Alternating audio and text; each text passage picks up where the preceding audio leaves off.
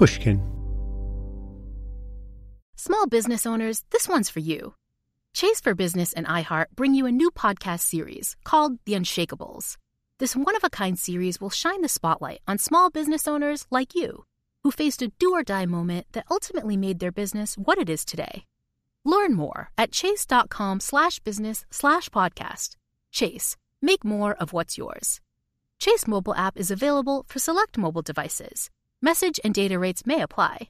JP Morgan Chase Bank, NA member FDIC. Copyright 2024, JP Morgan Chase & Co. The most innovative companies are going further with T-Mobile for Business. The PGA of America is helping lower scores and elevate fan experiences with AI coaching tools and 5G connected cameras. AAA is getting more drivers back on the road fast with location telematics. And the Las Vegas Grand Prix is powering race day operations with 5G connectivity giving fans an experience at the speed they deserve. This is accelerating innovation with T-Mobile for Business. Take your business further at t-mobile.com/now. Dealing with pests can be a pain. But relax, Terminix can help because when pests show up, so does Terminix. With over 95 years of experience, they have what it takes to take on any pest problem fast if your home or business has pests, don't stress it, Terminix it. Visit Terminix.com to book your appointment online today. That's T E R M I N I X dot com.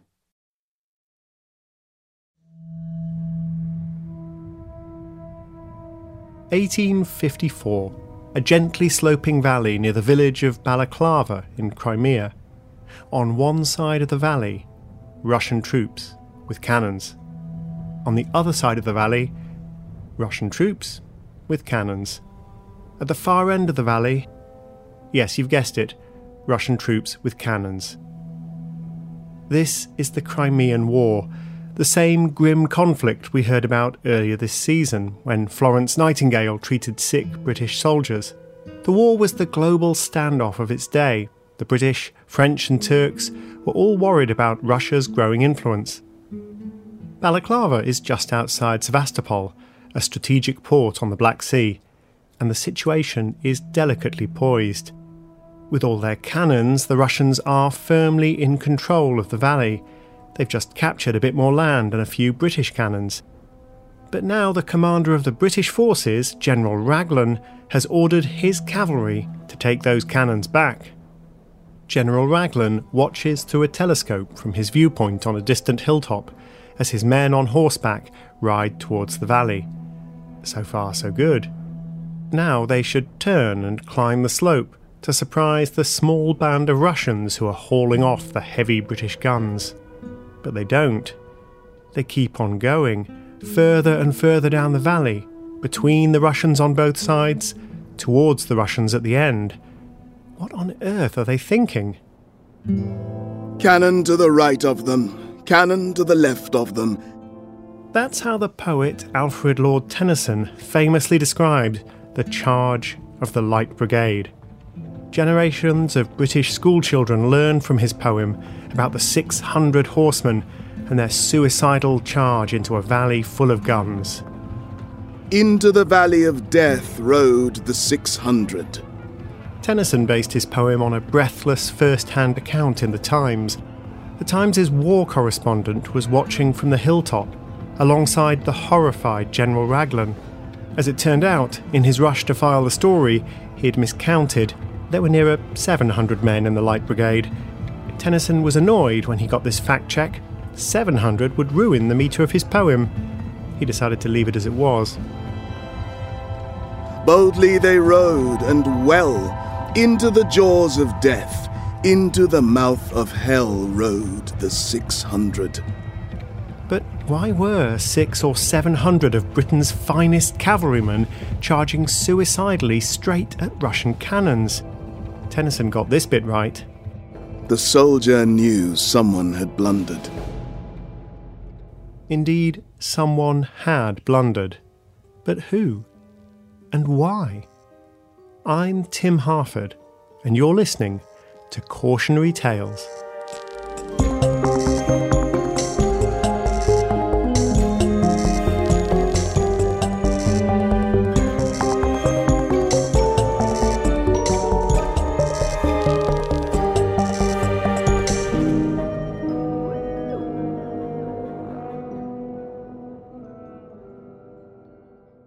The infamous Crimean blunder involved three men an impatient young captain, a frustrated, bullying lord, and an amiable old general. That's General Raglan.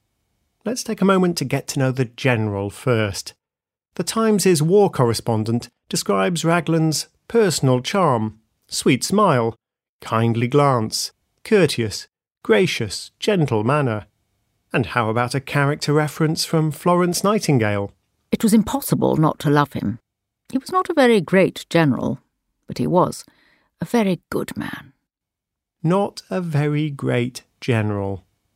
Raglan had spent most of his long career as a number two. Well into his sixties now, he was still new to the top job. He might have been a very great administrator in peacetime, but it was forty years since he'd been on a battlefield, let alone commanded any troops. Now General Raglan is hundreds of feet up on top of a hill, the Sapoune Heights. He lifts his telescope to his eye. He's got a commanding view of the British soldiers down below. It's like watching from a box in a theatre. In the distance, he can see the valley the Russian troops are defending, with cannons on the slopes on both sides and at the end. It's eight o'clock in the morning. General Raglan will send four fateful orders to the cavalry over the course of that morning. He clears his throat and dictates the first. Cavalry to take ground to the left of the second line of redoubts occupied by Turks. To get the order to the cavalry, Raglan has to send a messenger to ride the steep and winding path down the Sapoune Heights, then gallop across the plain. It takes 20 minutes. The recipient of the message is a man named Lord Lucan. He's in charge of the cavalry, which includes the Light Brigade. He reads the message. Cavalry to take. Wait, this makes no sense. Why are communications sometimes hard to understand? The psychologist and linguist Steven Pinker reckons the single biggest reason is the curse of knowledge. That's a curious cousin of the Dunning Kruger effect. With Dunning Kruger, we don't know what we don't know. With the curse of knowledge, we don't notice when we know something others don't. The curse of knowledge was ingeniously demonstrated in an experiment by a Stanford University psychology student called Elizabeth Newton. She put volunteers into pairs and gave one of each pair a list of well known songs. Choose a song, she said, and tap it out with your finger on the desk. Like this. The job of the second volunteer was simple listen to the taps and then guess the tune. Did you get that one? No? Try another. If you don't recognise the tunes, don't feel bad. Very few of the listeners among Elizabeth Newton's experimental subjects managed to. They guessed correctly just 2.5% of the time. But here's the part that demonstrates the curse of knowledge. She asked the people who'd done the tapping if we played your tapping to lots of listeners, how many would correctly guess the tune? The tappers reckoned around half of the listeners would get it right. But remember, hardly any of the listeners actually did. The tappers were wildly overconfident in their ability to convey music using only taps. Why? Because, in their heads, they weren't just hearing the taps. They were hearing this. Or this. The people doing the tapping simply couldn't imagine what it would be like to hear only the taps, without the knowledge of which tune the taps were intended to convey. Much the same thing happens when an expert gives a talk full of confusing jargon. They don't realise it's jargon. To them, it's a bunch of very familiar words with perfectly clear meanings. They can't conceive of what it's like to be someone who doesn't understand. The curse of knowledge is a devilish curse, says Steven Pinker. We do not notice the curse because the curse prevents us from noticing it. We sometimes forget that the person we're talking to might not have the context to make sense of what we're saying. We mean one thing, they hear something else entirely.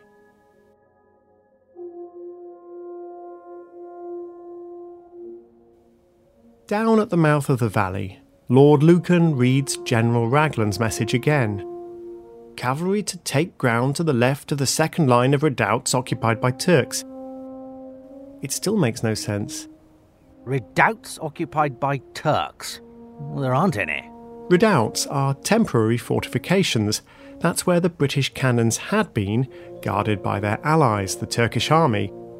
The Russians had captured them already that morning, so the Turks weren't occupying the redoubts anymore. Still, that must be what Raglan meant.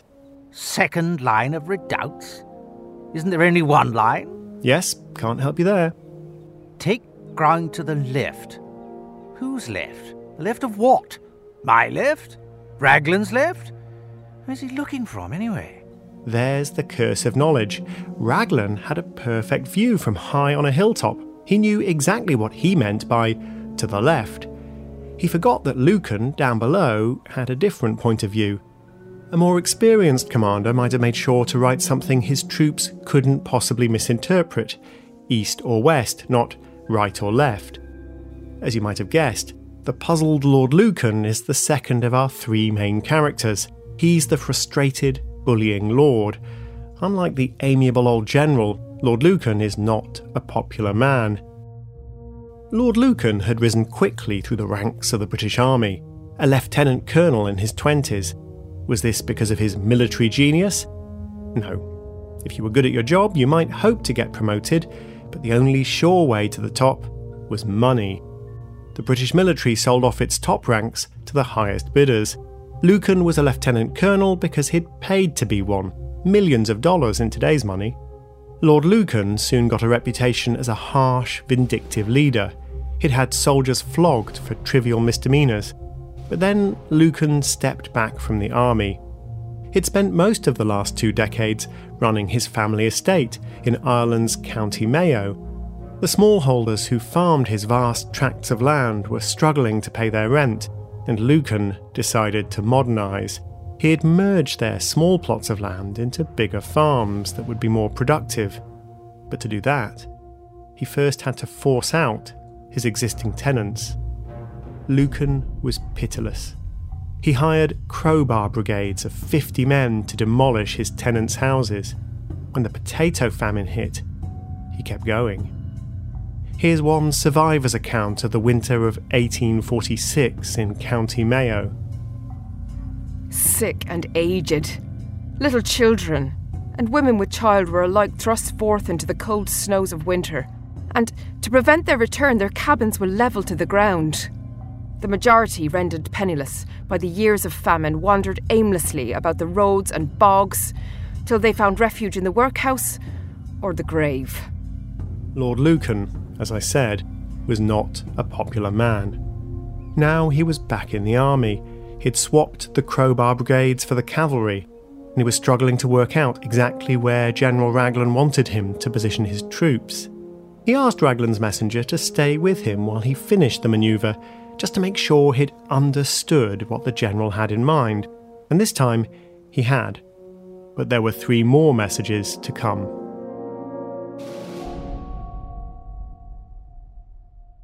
Cautionary Tales will return in a moment. As a loyal listener to cautionary tales, you probably consider yourself pretty smart, and you are. But how smart is your wallet? When you're looking to upgrade your wallet, it's time to turn to NerdWallet.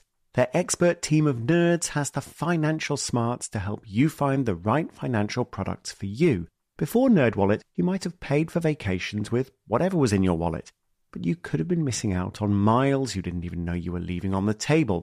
Now you can get a new card with more miles and more upgrades. What could future you do with more travel rewards? A hotel upgrade, lounge access? Wherever you go next, make it happen with a smarter travel credit card. Don't wait to make smart financial decisions. Compare and find smarter credit cards, savings accounts, and more today at nerdwallet.com. Nerdwallet, finance smarter. As with all cards, credit is subject to lender approval and terms apply. Hello, hello. Malcolm Gladwell here from Revisionist History, my podcast about the overlooked and the misunderstood. A couple of years ago, I wrote a book called Outliers. It was about exceptional people, the ones who operate at the outer edges of human performance. Outliers fascinate me. And last year, I discovered an outlier in the form of a community organization Washington State's City of Bellevue. The city wanted to improve public safety by making their roads safer so they created something that no one had ever built before platform that gave road users warnings of any dangers ahead in real time. How did they build it? By using a combination of technologies the cellular vehicle to everything network, T Mobile's 5G network, and 5G connected cameras. People driving, bicycling, walking, running, can't forget people running, and people operating the transportation network now had a way to prevent crashes. It's been a huge success. The City of Bellevue earned first place in the community category at the T Mobile for Business Unconventional Awards, an event that celebrates T Mobile customers who've dared to innovate for the sake of meaningful change. If you're a T Mobile for Business customer and your team has, like the City of Bellevue, innovated something really, really cool, I encourage you to enter. It's also a great way for outliers to be recognized in front of your industry's most influential leaders. You can enter at tmobile.com slash unconventional awards. That's tmobile.com slash unconventional awards. See you there. This episode is brought to you by Terminix. Terminix may not be able to rewrite history or take on society's problems, but they can help you solve one of the peskiest problems at home pests. You know, the ants in your kitchen, the roaches under your sink, even the termites in the walls. Because when pests show up, so does Terminix. No matter what type of pest it is, they can Terminix it fast with personalized pest care that puts you in control. Their expertly trained technicians know your local pests the best. So even though they don't know in depth world history, you can bet they know how to make your pest problem history. And with customized plans tailored to your specific situation, you get everything you need to not just get pests out, but keep them out for good. Between their speedy service, caring technicians, and over 95 years of experience, it's no mystery why they're trusted by homes and businesses everywhere. So if you have a pest problem, don't stress it, Terminix it. Visit Terminix.com to book your appointment online today. That's T E R M I N I X.com to book online today. Why would the British Army sell ranks to the highest bidder? It seems to make no sense. Wouldn't you want your army to be run by the people who were best at running an army? But the purchase system did have some logic behind it, at least if you were a part of Britain's ruling class. This was a time of revolutions in Europe. If your army was run by capable soldiers from the middle or lower classes, well, that was risky. The army might side with the people against the elite. By selling off ranks to the highest bidders, you made sure that could never happen, because only the landed gentry could afford to be in charge. There was, of course, a downside to this arrangement. Capable soldiers had to take orders from incompetent aristocrats, like the amiable old General Raglan or the frustrated, bullying Lord Lucan. Not surprisingly, the capable soldiers sometimes resented this. It's time to meet the third and final man who'll play a pivotal role in the blunder the impatient young captain. Lewis Nolan is up on the Sapoune Heights with General Raglan, waiting for his chance to shine. He wasn't the son of a lord, his father was a soldier and diplomat. The sons of lords went to expensive private schools and studied ancient Greek. Nolan's school taught him more practical subjects engineering, military history, fencing, horsemanship. He quickly gained a reputation as the army's most brilliant horseman, and he quickly developed strong opinions on everything the army was doing wrong. Still just in his early 30s, he wrote a book, Cavalry, Its History and Tactics, and he couldn't resist the odd swipe at the posh buffoons in charge. Right up in golden letters, in every riding school and in every stable, horses are taught not by harshness, but by gentleness. Where the officers are classical, the golden rule may be given in Greek. as well as in English. This kind of snide remark didn't endear him to the higher ranks. Yes, they saw Captain Nolan's skills, but they also thought he was far too young to be publishing his opinions. A great man, said one, in his own estimation. In the weeks before the battle at Balaclava, the British Army made its way through Crimea, and the higher ups made decision after decision that had infuriated Captain Nolan. Twice the cavalry came across an unexpected chance to attack Russian troops, and twice Lord Lucan held them back. There were 1,000 British cavalry looking on at a beaten army retreating, within a 10 minutes gallop of them. Enough to drive one mad. The decision to be cautious wasn't Lord Lucan's fault. The orders came from General Raglan. Lucan was frustrated too. Nonetheless, he got the blame. He also got a nickname. Not so much Lord Lucan as Lord Look On. Am I right? It wasn't fair, but it stuck. And it stung. Lucan didn't want to be known as a dithering bystander, and that's another reason he was irked when he read General Raglan's first order of the day. It wasn't just that the meaning of the words was hard to parse. Once he'd understood them, Lucan realised this was yet another humiliating retreat. He had deliberately positioned his forces close to where the Russians would have to pass if they were to attack. Raglan was telling him to be cautious again, to move the cavalry further back. Back up on his vantage point, meanwhile, the old general changed his mind. Perhaps Lord Lucan had got the positioning right in the first place. Half an hour after sending his first order, General Raglan sent his second. Eight squadrons of heavy dragoons to be detached towards Balaclava. That meant half of Lucan's cavalry, the heavy brigade, as opposed to the light. Another messenger on horseback gingerly picked his way down the side of the Sapoune Heights and galloped to Lord Lucan to hand him the slip of paper. Lucan read it and rolled his eyes. Great, now he had to move back to where he'd been, but with only half his troops. That wouldn't help if they ran into any Russians. And they did. But luckily, the Russians weren't expecting it. The two forces skirmished briefly, and the Russians retreated. Up on his hilltop, General Raglan spied an opportunity. With that Russian retreat, perhaps he could recapture those British cannons the Russians had taken earlier, the ones nearby on the Causeway Heights, the slope to one side of the valley. Raglan, being a cautious man, didn't want to send the cavalry on their own. He'd rather wait for the infantry, the foot soldiers, to back them up.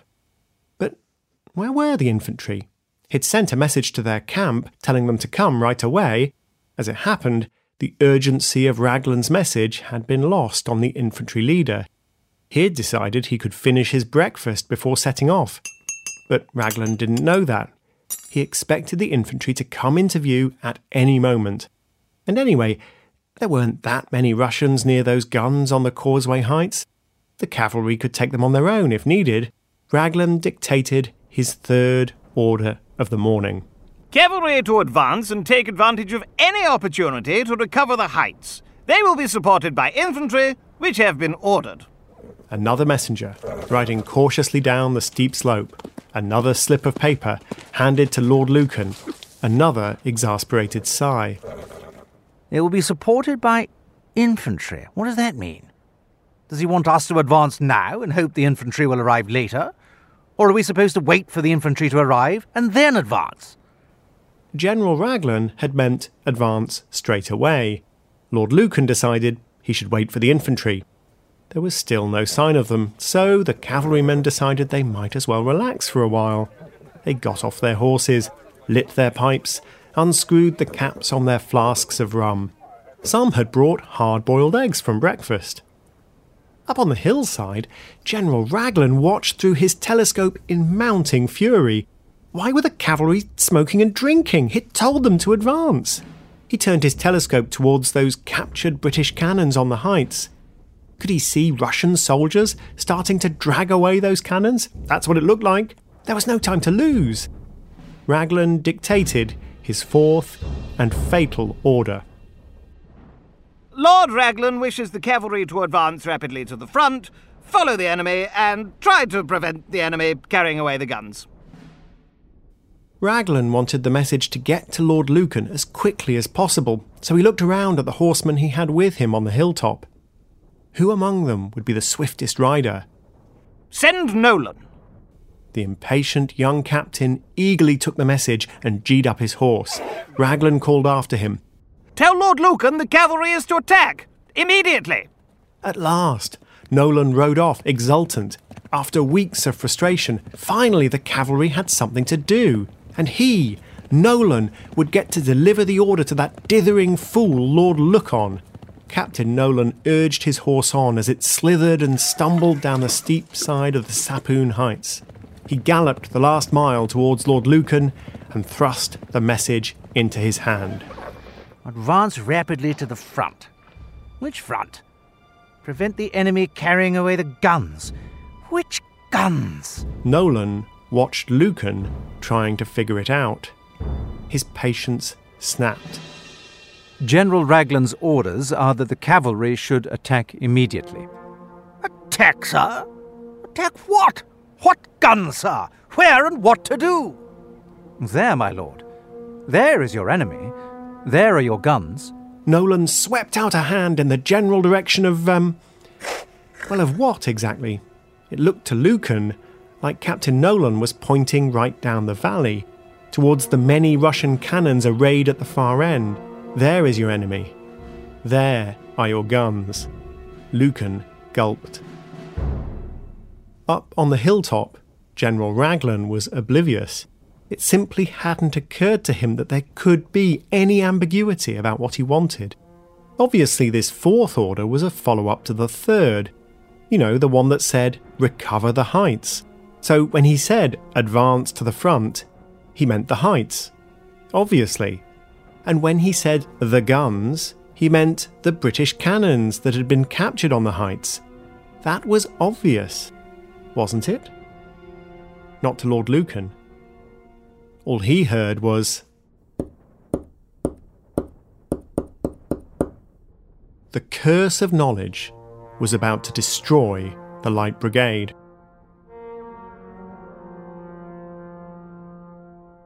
Cautionary Tales will return shortly. As a loyal listener to Cautionary Tales, you probably consider yourself pretty smart, and you are. But how smart is your wallet? When you're looking to upgrade your wallet, it's time to turn to NerdWallet. Their expert team of nerds has the financial smarts to help you find the right financial products for you. Before NerdWallet, you might have paid for vacations with whatever was in your wallet, but you could have been missing out on miles you didn't even know you were leaving on the table. Now you can get a new card with more miles and more upgrades. What could future you do with more travel rewards? A hotel upgrade, lounge access, Wherever you go next, make it happen with a smarter travel credit card. Don't wait to make smart financial decisions. Compare and find smarter credit cards, savings accounts, and more today at nerdwallet.com. Nerdwallet, finance smarter. As with all cards, credit is subject to lender approval and terms apply. Hello, hello. This is Malcolm Gladwell from Revisionist History. Let me tell you an unconventional story about a healthcare group that wanted to improve their efficiency. Boston Children's Hospital. They were already a leading pediatric facility. Their patient outcomes, workflows, and delivery of care were already great. But they wondered, how can we make it better? So the hospital got to work. Their idea was to build what they called clinical mobility, meaning a system which would allow their staff to access information and interact with patients on mobile devices anywhere in the hospital. And what made that possible? 5G. The hospital rebuilt their entire system with 5G technology at its core. That infrastructure now supports thousands of phones and tablets so practitioners can communicate with patients on a whole new level. Boston Children's also made sure the system could flex and scale to handle medical advancements like robotic surgery and virtual reality for training and research. This was worlds away from how they had previously operated. This innovative work hasn't gone unnoticed, first by patients, but also by their peers. Boston Children's was a first place winner in the industry category at last year's Unconventional Awards from T Mobile for Business, an event that celebrates customers who've dared to innovate for the sake of innovation. If the Boston Children's story rings a bell with you, if your team has asked the same questions about building a better business solution, I encourage you to enter this year's awards. It's a great way to be recognized for smart, disruptive thinking in front of some of your industry's most influential leaders. You can enter at tmobile.com slash unconventional awards. That's tmobile.com slash unconventional awards. I'll save you a seat. This episode is brought to you by Terminix. Terminix may not be able to rewrite history or take on society's problems, but they can help you solve one of the peskiest problems at home pests. You know, the ants in your kitchen, the roaches under your sink, even the termites in the walls. Because when pests show up, so does Terminix. No matter what type of pest it is, they can Terminix it fast with personalized pest care that puts you in control. Their expertly trained technicians know your local pests the best. So even though they don't know in depth world history, you can bet they know how to make your pest problem history. And with customized plans tailored to your specific situation, you get everything you need to not just get pests out, but keep them out for good. Between their speedy service, caring technicians, and over 95 years of experience, it's no mystery why they're trusted by homes and businesses everywhere. So if you have a pest problem, don't stress it, Terminix it. Visit Terminix.com to book your appointment online today. That's T E R M I N I X.com to book online today. In the 1960s and 1970s, the computing titan, IBM, employed a Dutch psychologist called Geert Hofstede to fly around the world asking questions of their employees in different countries. Questions like this How frequently, in your experience, does the following problem occur? Employees being afraid to express disagreement with their managers. IBM wanted to understand how workplace culture differed from country to country. Were people collectivist or individualist, sticklers for rules or happy to improvise? And what was their attitude to authority? Hofstede came up with an idea he called power distance. In a culture with low power distance, an employee who gets an apparently stupid instruction feels free to say, You sure, boss? Where the power distance is high, the employee silently gulps and carries out the stupid instruction. Malcolm Gladwell's book, Outliers, describes how countries with a high power distance used to have more fatal plane crashes. Captains and first officers spend about the same amount of time at the controls, but crashes would happen more often when the captain was flying. If the first officer was flying badly, the captain would tell them. If the captain was flying badly, the first officer might not. Power distance is high in Korean culture. In 1997, Korean Air Flight 801 was descending into Guam. The captain was tired. He wasn't thinking straight. He was peering out of the cockpit window to try to spot the runway. It seems he hadn't realized that there were dark clouds ahead. The runway wouldn't be visible. He should be relying on the instruments instead. The first officer knew what was happening, but he didn't want to challenge the captain directly. Instead, he pointed at the weather radar and dropped a hint. Don't you think it rains more? In this area here? The captain was too distracted to understand. He kept on looking outside. Where was that runway? The flight engineer knew what was happening too. He tried an even weaker hint. Captain, the weather radar has helped us a lot. Neither said what they must have been thinking. Captain, you can't land the plane by looking outside. The weather's too bad. And neither said another word as the captain flew the plane through a dark cloud and into a hillside. Airlines now train their pilots on how to speak up if they think the captain is making a mistake. But on the battlefield in Balaclava in 1854, there had been no such training. The curse of knowledge had set the blunder in motion, and power distance was about to seal the deal. It seemed to Lord Lucan that General Raglan wanted the cavalry to embark on a suicidal charge down the valley. Well, then, that's what they'd have to do. Alfred Lord Tennyson's poem sums up the lot of the soldier.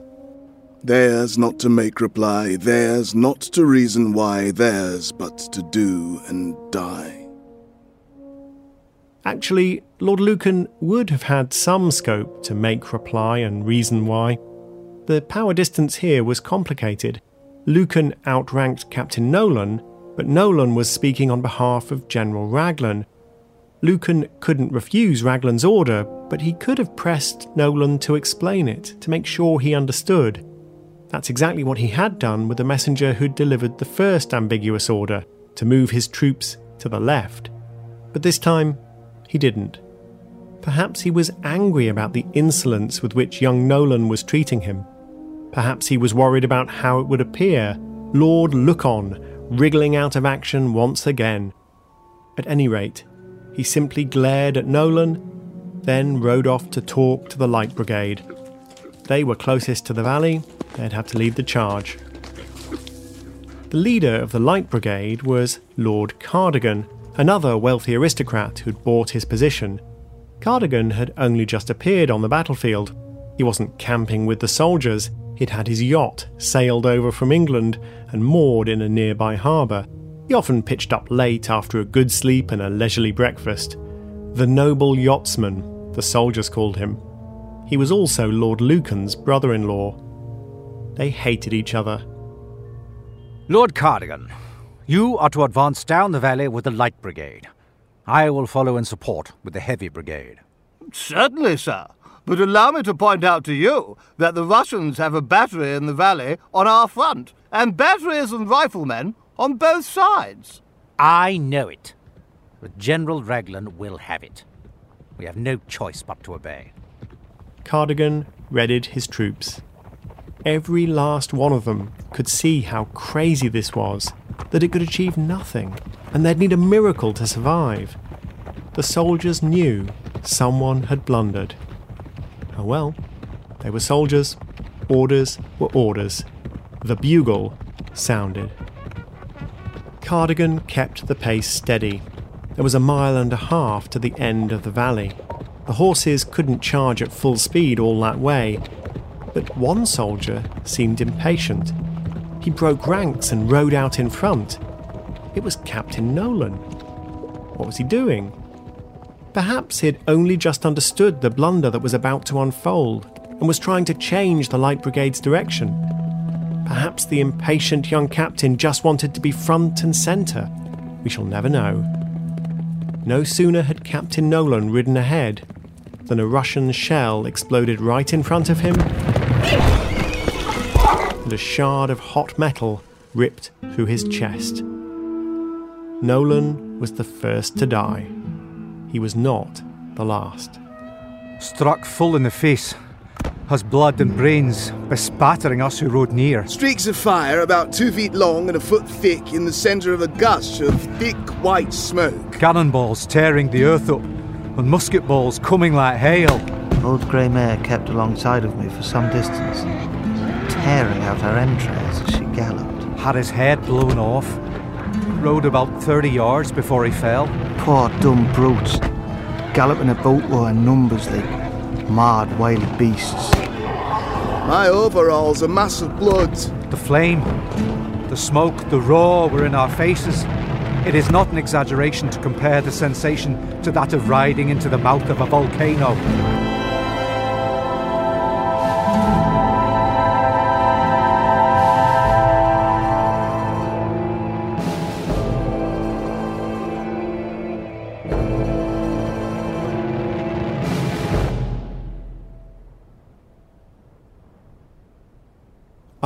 The Sapoune Heights, General Raglan watched dumbfounded as the Light Brigade disappeared at full pelt into a bank of smoke.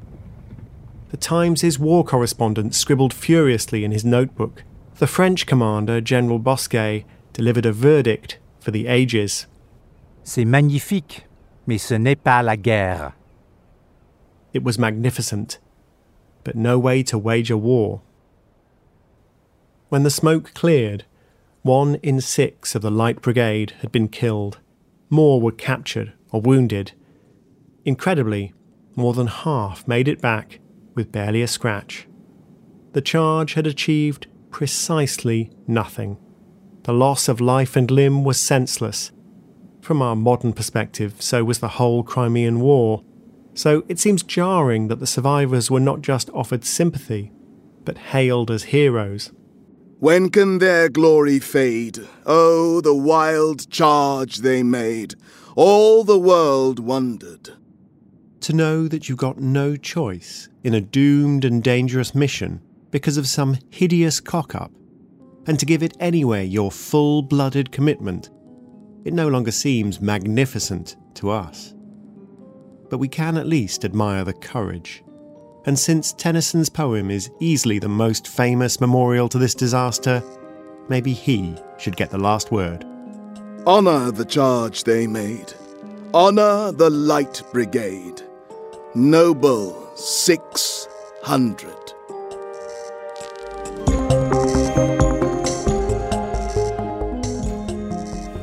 Key sources for this episode include Hell Riders by Terry Brighton and The Charge by Mark Adkin, along with Elizabeth Newton's dissertation, The Rocky Road from Actions to Intentions.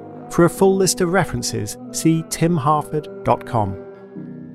Cautionary Tales is written by me, Tim Harford, with Andrew Wright. It's produced by Ryan Dilley and Marilyn Rust. The sound design and original music is the work of Pascal Wise. Julia Barton edited the scripts. Starring in this series of cautionary tales are Helena Bonham Carter and Jeffrey Wright, alongside Nizar Eldarazi, Ed Gaughan, Melanie Gutteridge, Rachel Hanshaw, Kobna Holdbrook Smith, Greg Lockett, Messiah Monroe, and Rufus Wright. This show wouldn't have been possible without the work of Mia Lobel, Jacob Weisberg, Heather Fain, John Schnaars, Carly Migliori, Eric Sandler, Emily Rostek, Maggie Taylor, Daniella Lakhan, and Maya Koenig. Cautionary Tales is a production of Pushkin Industries. If you like the show, please remember to rate, share, and review.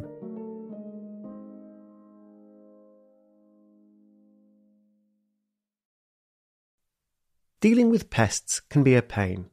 But relax, Terminix can help because when pests show up, so does Terminix. With over 95 years of experience, they have what it takes to take on any pest problem fast. If your home or business has pests, don't stress it, Terminix it.